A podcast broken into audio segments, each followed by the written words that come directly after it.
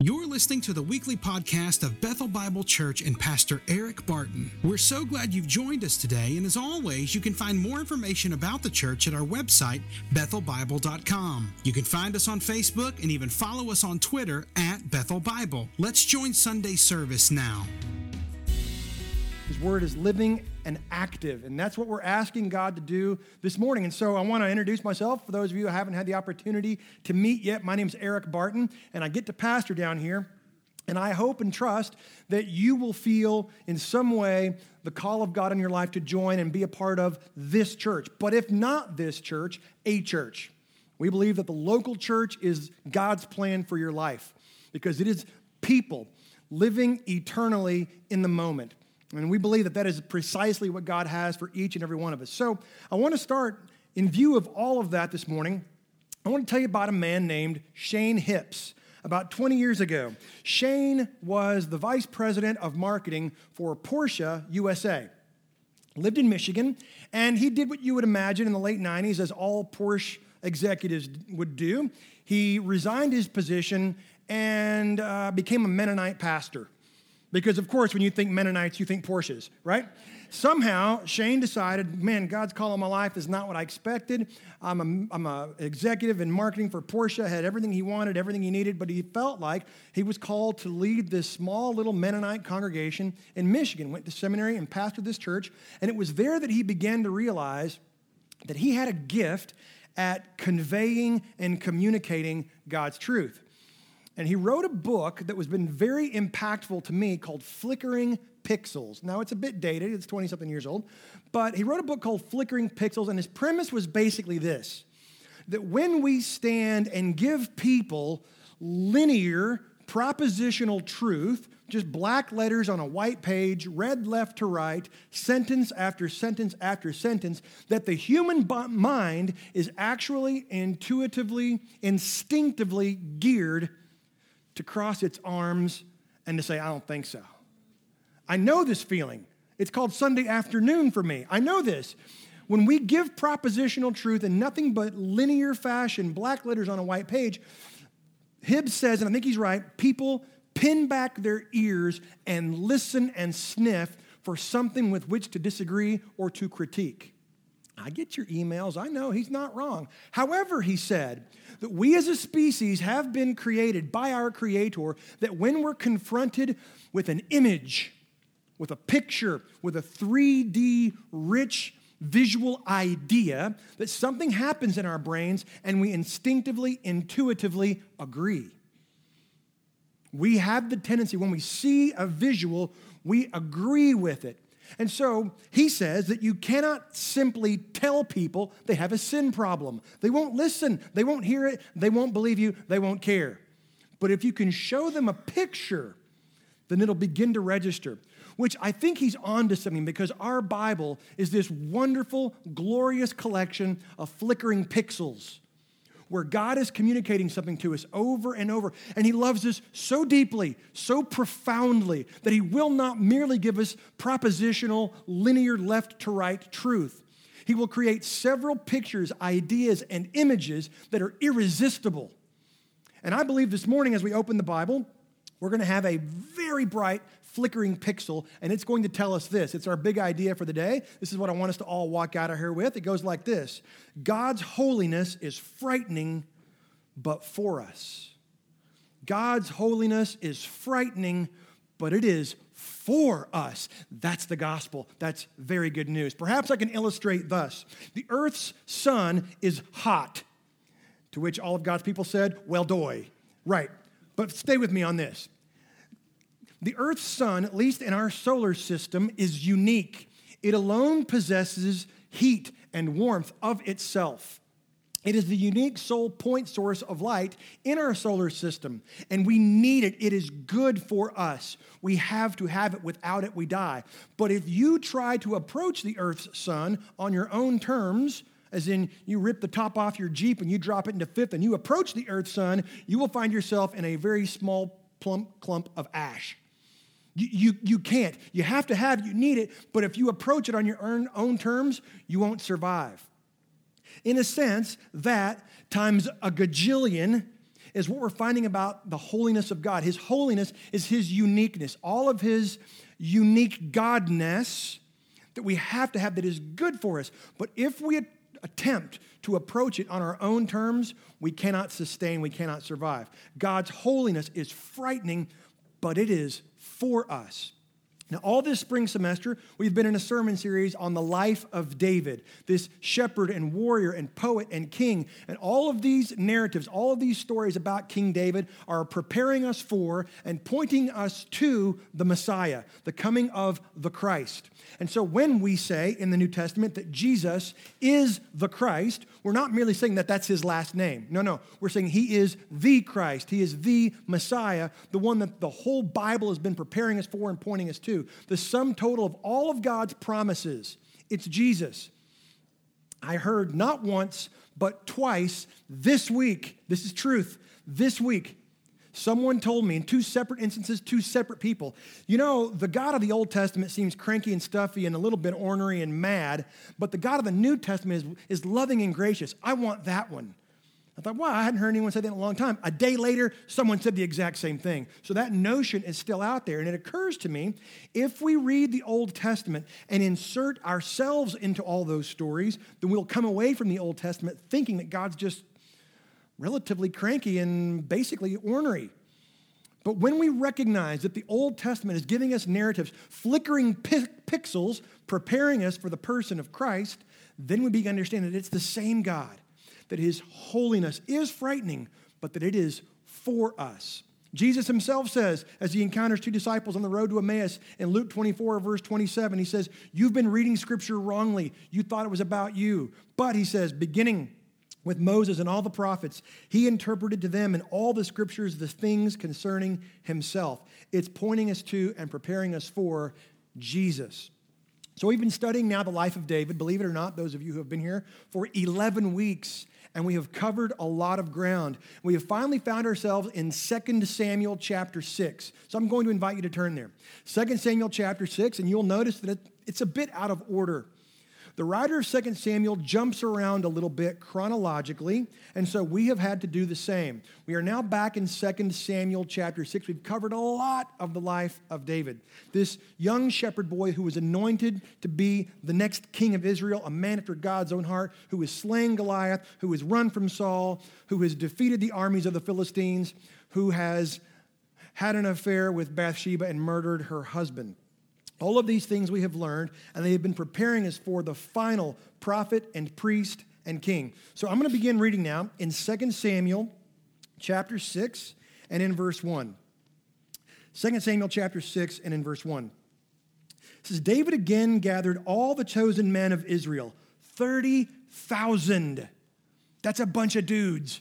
Now, in some thought that that word thousand is not actually thousand, it's 30 troops. The Hebrew's a little bit uh, strange there. So maybe it's 30 troops of men or 30,000 men. In either case, it's a lot of dudes. That's, that's my translation. He gathered a whole bunch of guys. And David arose, and he went with all the people who were with him from Baal Judah to bring up from there the ark of God. Baal Judah is another name for Kiriath Yarim. We'll talk about that in a moment. Which is called by the name of the Lord of hosts, who sits enthroned on the cherubim. Now, we have to have a little bit of an understanding of this ark of God thing. David's going to talk about his experience moving the ark of God, the ark of the covenant. He'll write about this in Psalm 132, he'll write about it in Psalm 24, he'll write about it in Psalm 68. Super central passage to understand God's dealing with his people during the kings of Israel. But this Ark of the Covenant, we sort of have to understand a little bit about it if we're really going to appreciate what's going on in this story. So, if you will allow, I need to do a little bit of a review and a rewind on what this whole Ark thing is about. Way, way back, much, much earlier than David, 500 years before David, the children of Israel are in Egypt. And so, once upon a time, a man named Moses is tending sheep in Midian, out in the middle of the grit and the dirt and the nowhere. And God comes to him and he says, I want you to go to Egypt. And I want you to tell Pharaoh, Pharaoh, Pharaoh, whoa, let my people go. And that's how it's going to go. And so Moses does precisely that. And there are 10 plagues and all sorts of really harsh things that happen to the people of Egypt. And finally, Pharaoh's heart relents. He lets the children of Israel go. They cross the Red Sea and they enter in. And God tells them then and there, you're going to be unique. You're not going to be like every other people group, tribe, and tongue ever who've always tried to fashion for themselves something that looks like me. You're not going to do that. You will not make for yourselves anything spatial because I do not occupy space. I am the God that exists. That's my name. You will not create for yourself anything that looks like me at all because nothing looks like me. Instead, you're going to create a tent, this tabernacle. And it's going to be very specific, very precise. And you're going to have a back room in that tent, in that tabernacle. And in that back room, you're going to make a box. This thing, the ark, the word is aron. It's the same word used for Noah's ark. It's just a chest or a box, and it's going to be exactly this size three and a half feet by two and a quarter feet by two and a quarter feet. It's going to be exactly this, and it's going to be made of acacia wood. Don't chintz on me now. Don't go cardboard. Don't go balsa wood. I don't even want white pine. I want acacia wood. How come? Because acacia wood comes from the desert. It's long lasting. It'll last longer than you human beings. Make it of acacia wood, and I want you to overlay it with gold, both inside and out.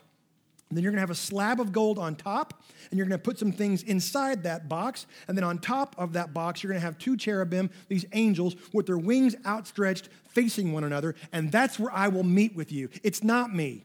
It doesn't look like me, but it's going to represent my presence. That's where I'm going to have interactions with you, Moses. And so Moses has it done. And they carry it around in the wilderness for 40 years. And every time they start in the morning, Moses goes before God and he says, Oh God, arise, go before your people, subdue your enemies. And God does. And every night when they camp, Moses, Oh Lord, return, be with your people. And God always does because God desperately wants to be with his people.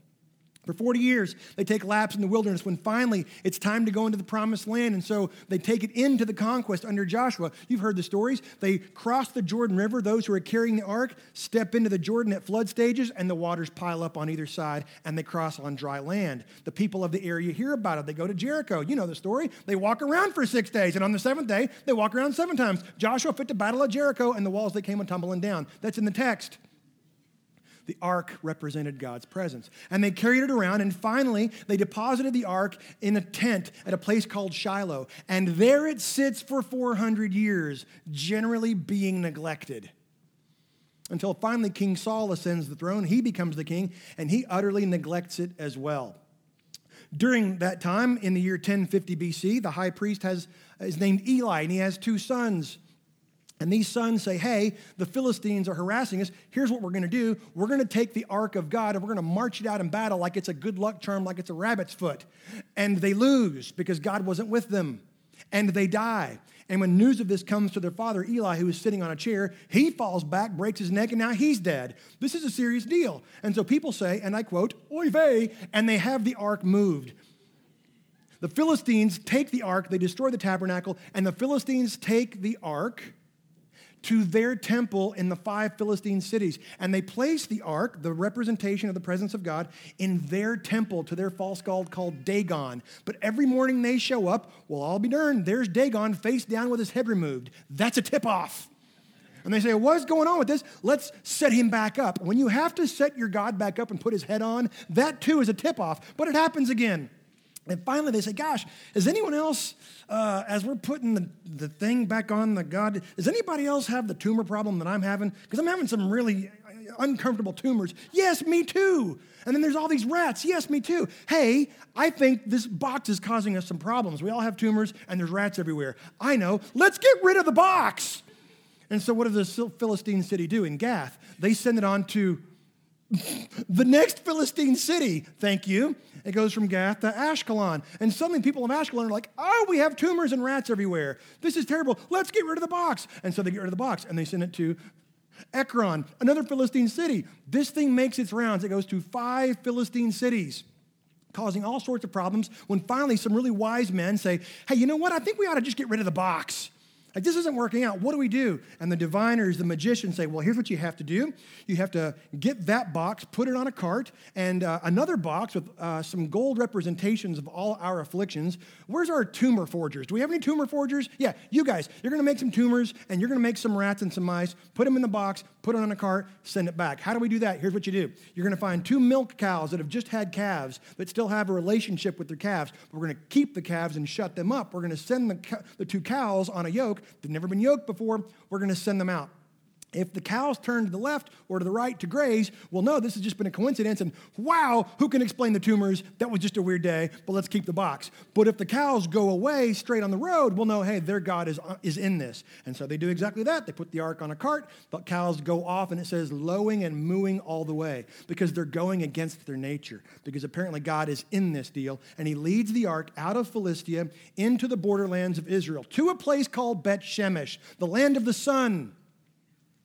Samson's hometown. And the people of Beth Shemesh see the cows coming, they recognize the ark, and there is much rejoicing in the land. And they party, and they take, well, it was a bad day for the cows. They get butchered and offered as a sacrifice. That's weird. The cart gets used to be a fire. They chop all that up, and they have the ark. And then someone says, Hey, man, I wonder what's in the box.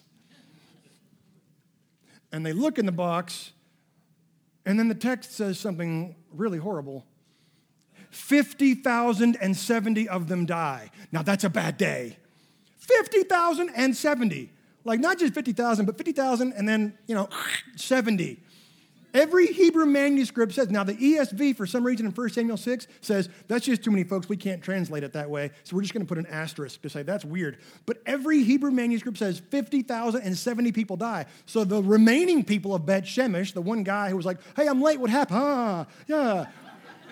He says, We got to get rid of this box. And so they take it to the house of a man named Abinadab, and there it sits for 20 years, during which time Craig, Craig King Saul never even worries about the ark. He does his business, but then David ascends the throne. In 2 Samuel 5, God wins the final battles against the Philistines. David now has peace politically. He's won all the victories. He has a capital in Jerusalem. He's driven out the Jebusites. It's now the center of his capital because it was neutral otherwise. Now he needs a religious center of the kingdom as well. I know we're going to go and get the ark of God because we want his presence. He's the true king of the cosmos, not me. 2 Samuel chapter 6 and verse 3. After all of that, and they carried the ark of God on a new cart and brought it out of the house of Abinadab, which was on a hill. And Uzzah and Ahio, the sons of Abinadab, were driving the new cart. Now, this is called here Baal Judah. It's also called Kiriath Yearim. It's about eight miles northwest of Jerusalem. Kiriath Yearim means city of forests. It's a very lovely wooded area in the high hills outside of Jerusalem. They're going to go eight miles. Now, these are probably not the actual sons of Abinadab. The book of Chronicles tells us it's his grandsons. Their father was a guy named Eleazar. They're not Levites, they're not Kohathites. Why does that matter?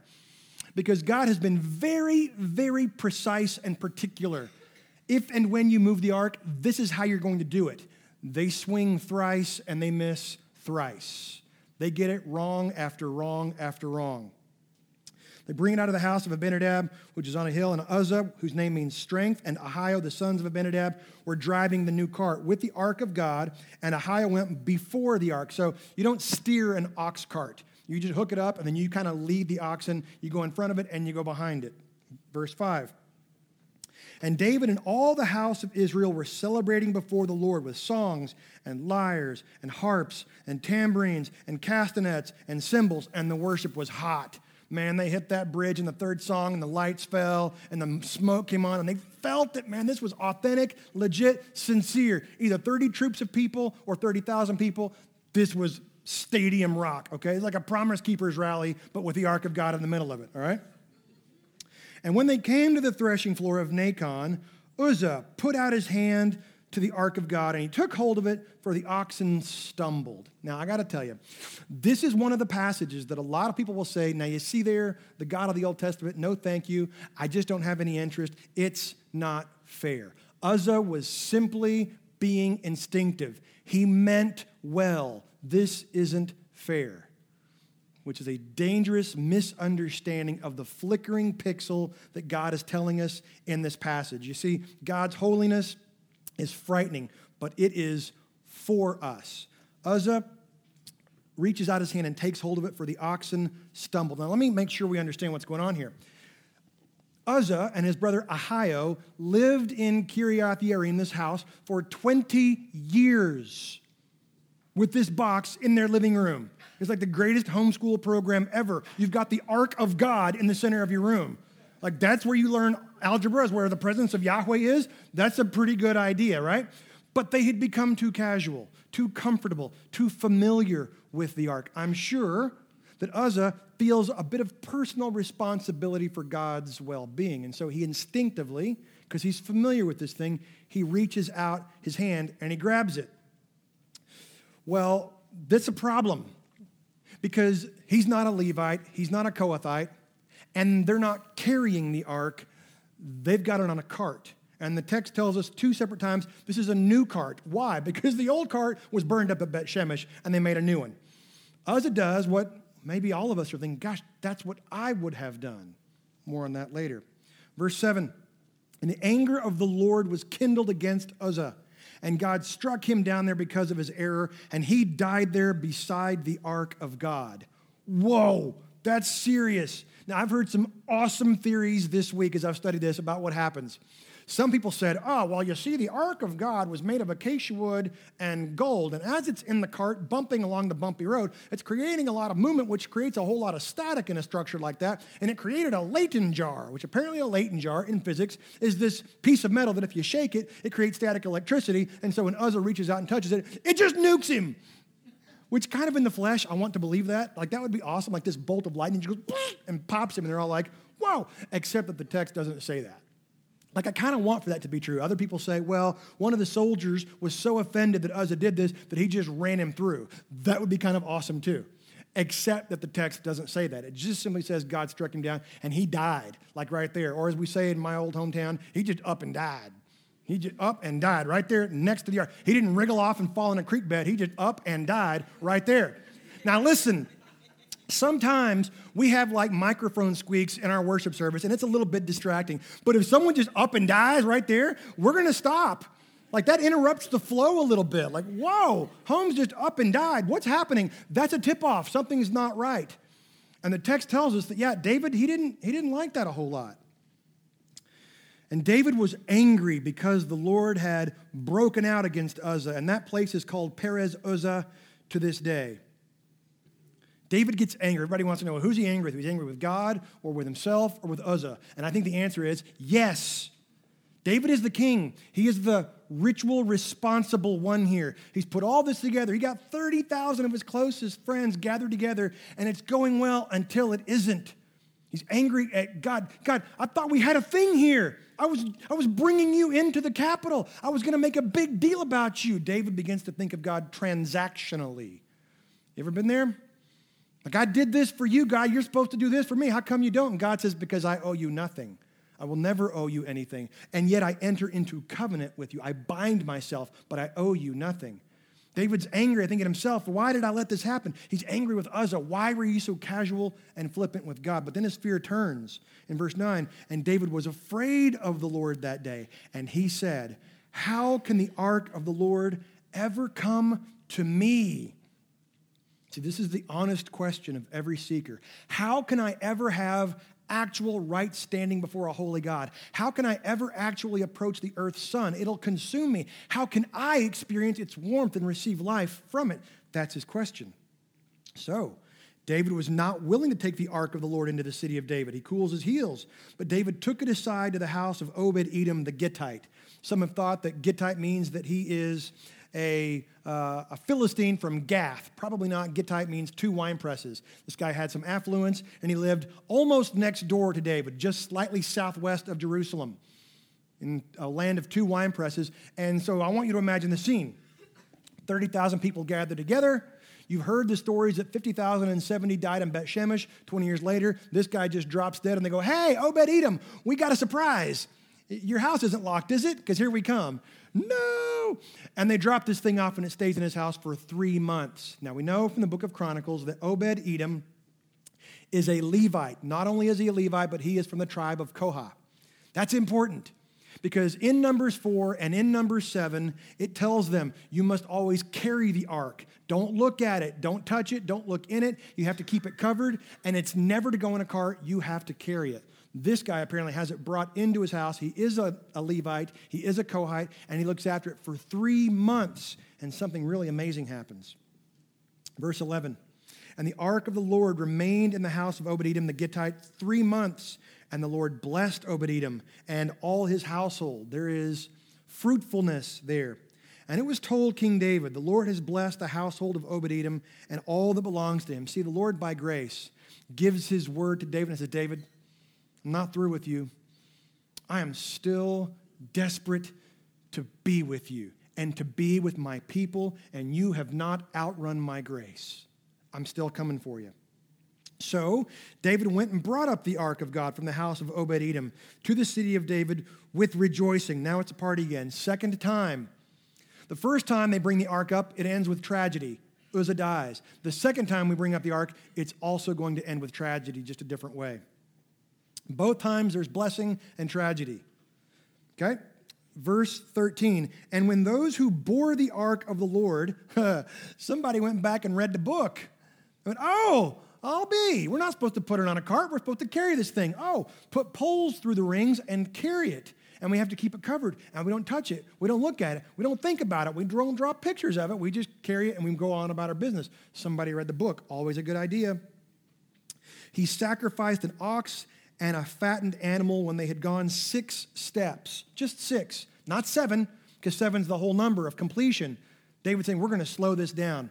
David's beginning to understand the enormity of sin. It is a really big deal. He's not going to be casual and comfortable and flippant with the presence of God. They're going to go six steps and they're going to stop. And it's going to be costly, it's going to be bloody, it's going to be messy, it's going to take a really long time, and they're going to worship the entire way. Verse 14, and David danced before the Lord with all his might. This is the very first time you see the overbite happening. This is David. He's doing it right there. All of his might, it's in full force.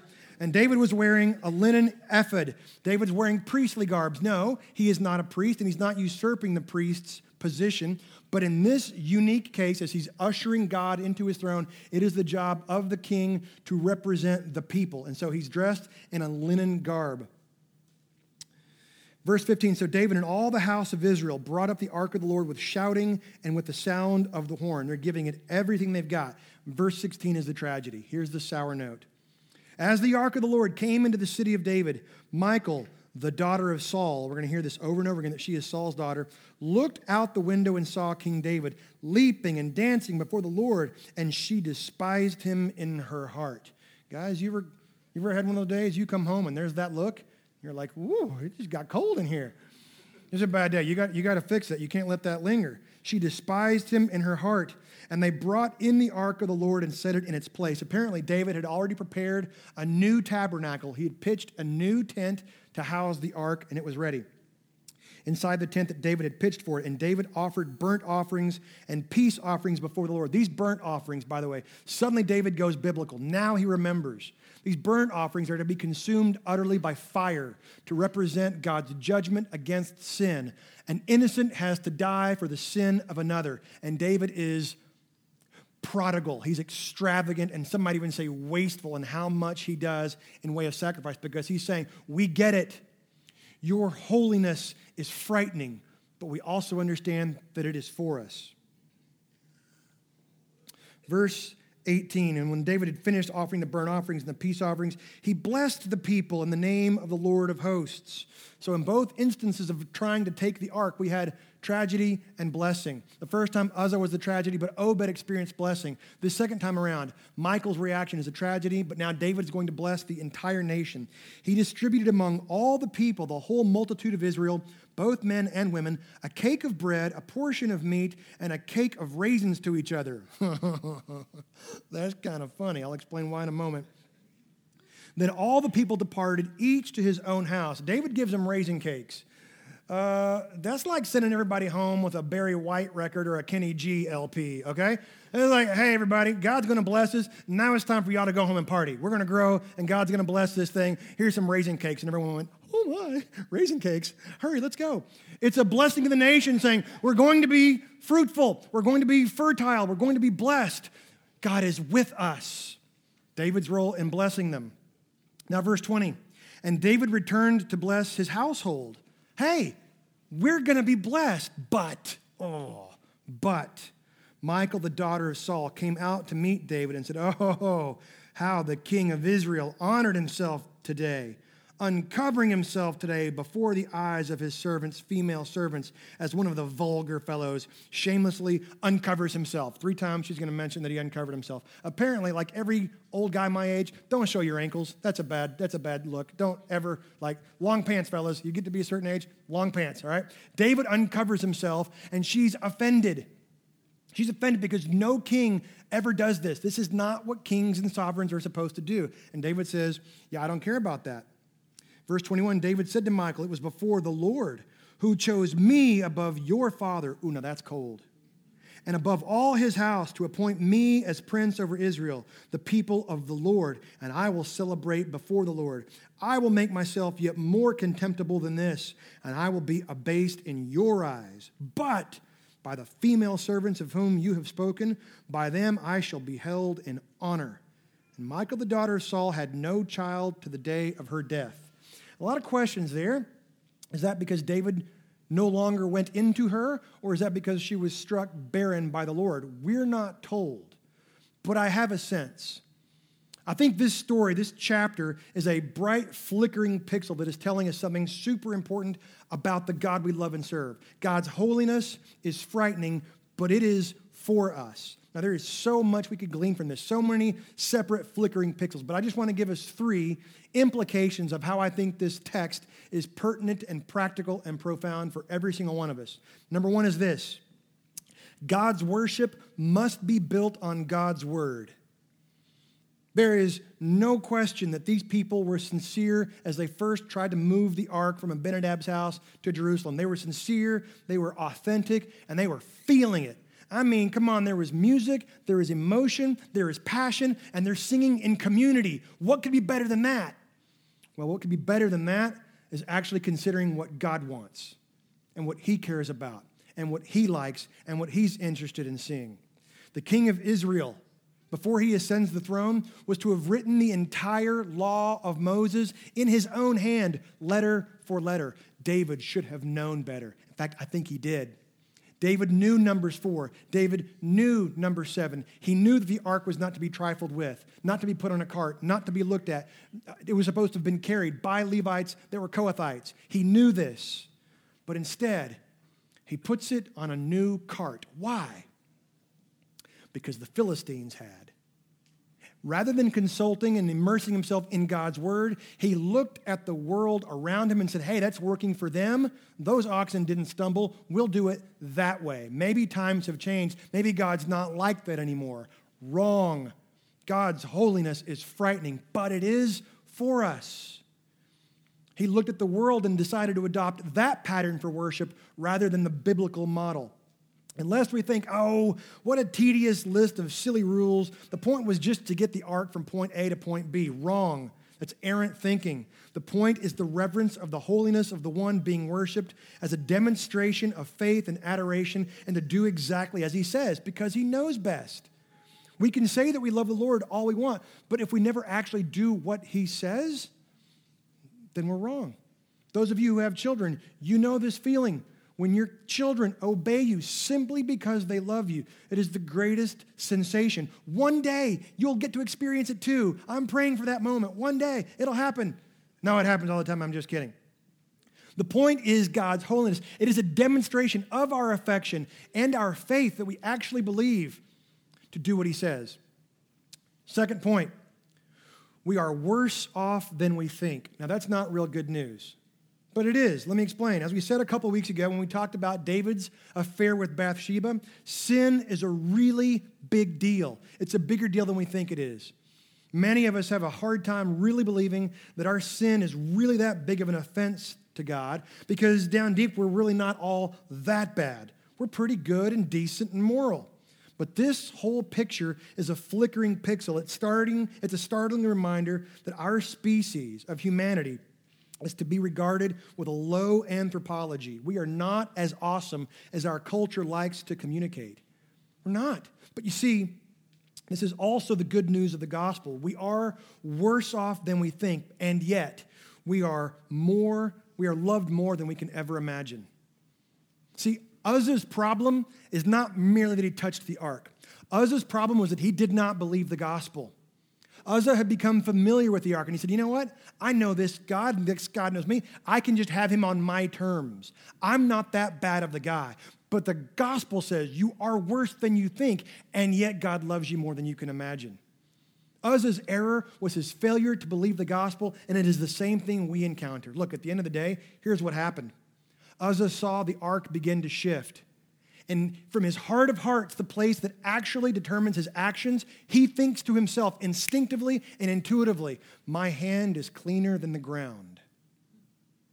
I'm better than the ground. I'm not that bad of a guy. Had he had an accurate, actual picture of his own sin, he would never have touched the ark of God, ever. But he thinks to himself, I'm not that bad. God's lucky to have me on his team. And that is a miss of the gospel. We are worse off than we think, and we are more loved than we can ever imagine. Uzzah thought too much of himself and too little of God. Now, this third point, um, I'm going to do a little bit of relationship meddling. In our day, we call that counseling, but I'm going to call it what it is. This is relationship meddling. Third point goes like this Worship reveals the rifts in our relationships. There's so much that can be said about this last piece that describes Michal and David, but I really think it is the hinge in his life that changes his direction and that ultimately leads to that sorry affair he has with Bathsheba in chapter 11. We know that previously Michal had loved David. She actually saves his life, helping him to escape out of a window from her crazy father. She risked her own life to save David's, but now she finds herself trapped behind a window. For starters, she's apparently not a part of this procession that involves both men and women and slave girls. She's home. Somewhere along the way, David has not brought her and involved her. Now, he's the king. He could, of course, command her, but it's apparent that something has happened. He is not involving his spouse in his spiritual fervor. She's the one that's been left out, made to feel inferior because she doesn't feel the same level of spiritual fervor. And so there is this bitterness she sarcastically says what she says Oh, how you've dignified yourself. And she shouldn't have said that. But she's already bitter.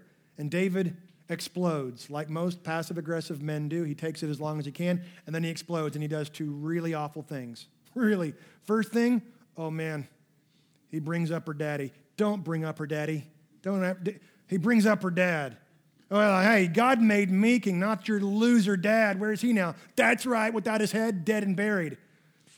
Don't ever bring up the in laws. That's off base, okay? When you find yourself bringing up the in laws, abort. Go to Dairy Queen, have a dilly bar. Don't bring up the in laws.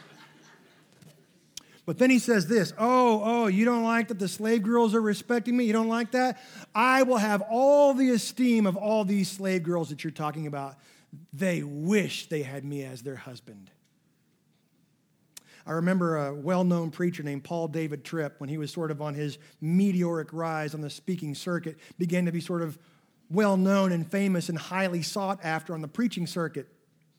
And yet he'll tell the story himself that because of that, he wasn't home a whole lot, and his wife was getting left behind. And it was creating problems and bitterness. Now, I'm telling this story about Paul Tripp because this would never happen in my house, but I'm telling this story about Paul Tripp. He came home one day and they got into a fight. And here they go, they're fighting and they're fighting and they're fighting. And finally, he says to her, Well, you know what? There are a hundred women in this church that would love to be my wife. And she said, without missing a beat, Well, I'm not one of them today. That's a bad day. And it totally changed their relationship. David, I believe the text is giving us a hint. He withdraws his affection and his husband responsibility to his wife and effectively curses her which leads in just a few chapters him walking around the roof with nothing to do when he spies Bathsheba. Listen, if you, if you think, man, I'm so far ahead of my husband spiritually, or I'm so far ahead of my wife spiritually, I'm just going to get my worship on in front of her or in front of him, and then, and then she'll come alongside too. Wrong. Stop. What God wants is for you and your spouse to be bound together by his spirit together. Simply getting your worship on is only going to reveal the cracks that exist. That's not going to solve the problem. See, God's holiness is frightening, but it is for us. The ark of God is a tremendous story. Why are we talking about the ark of God in 2 Samuel 6?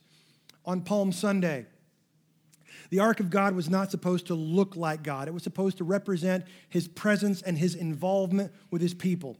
The ark of God contained what God was communicating and conveying to humanity. I mentioned this earlier. I want to circle back. The ark had three things in it there was the law of God, God's perfect code of moral righteousness.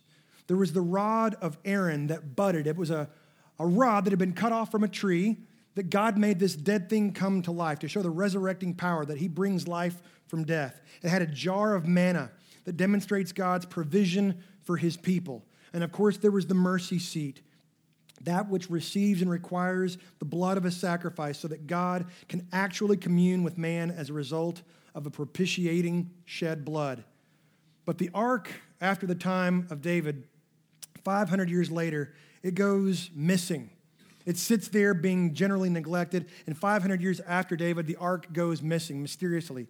The Babylonians come in, they destroy the temple, and the ark vanishes. We never hear from it again. At the same time, the prophet Ezekiel writes in Ezekiel 10, 11, and 12 that the glory of God departs. He just leaves. Doesn't want to go. He drags his heels. He does not want to go.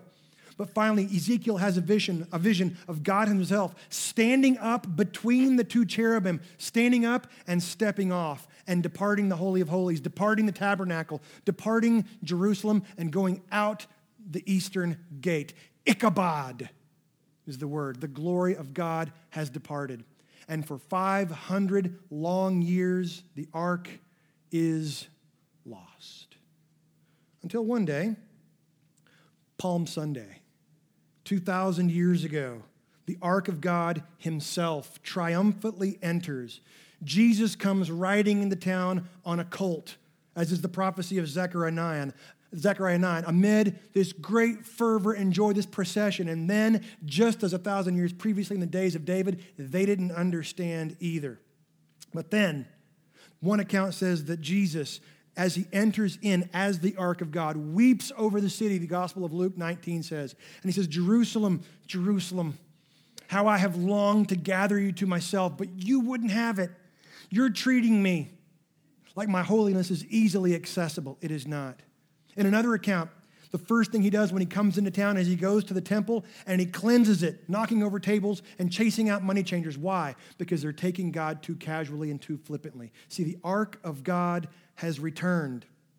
The Gospel of John tells us that Jesus tabernacled among us. At his incarnation at Advent, he came and he took on flesh. He took up a tent, if you will, in human form. Just as David brought the ark into Jerusalem, a tent that he had created, Jesus himself is God tabernacled among us.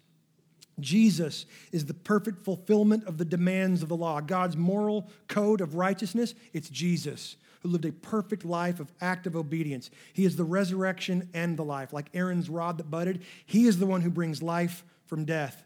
He is the bread of life, the one who gives and sustains everlasting life. And of course, Jesus is the one whose own blood was shed so that the holiness of God would not consume us, but rather invite us into his presence. Jesus is the David that David never was. He is the ultimate prophet, the ultimate priest, and the ultimate king. Which begs the question is he yours? See, Jesus is the great, grand, flickering pixel from the Father to remind us that God's holiness is frightening, but it is for us. Jesus has come that we might experience the holiness of God and not be afraid. And so I ask this morning if you're here this morning and you're, you're not a believer, you've got a lot of thoughts and ideas about Jesus, that he was a good guy, a nice man, swell rabbi. We just want you to know that we believe that God's word is inerrant. And it says that Jesus is the promised Messiah, the Christ, the Holy One of Israel, and that he has come and that he will come again. That he fulfilled the demands of the law, that he is the one who brings life from death, that he is the one who gives everlasting life. We live the eternal in the now. So I invite you to believe, maybe against all explanation, but to simply believe. As much as you need holiness, you must have a mediator. That mediator is Jesus.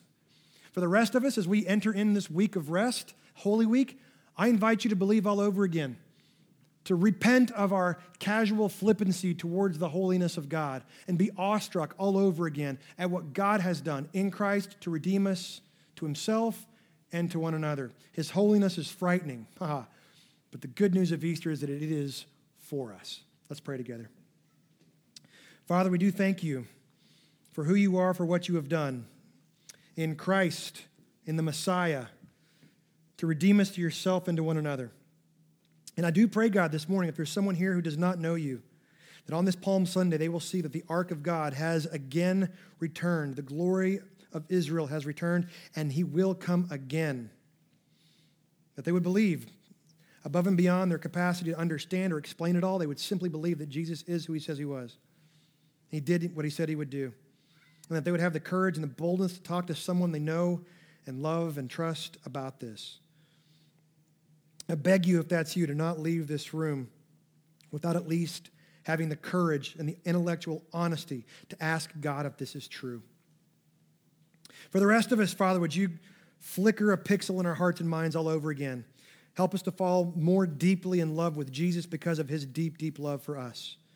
And may we rest this week in his finished work. We pray all these things, Father, the only way we can, in the power of your Spirit and in the name of Jesus. Amen. Well, thanks again so much for being with us on this Palm Sunday. Let me ask you to stand for a word of benediction. And on your way up, I want to remind you of our Holy Week activities. Wednesday, we need you to sign up for that Passover Seder, bethelbible.com slash Easter.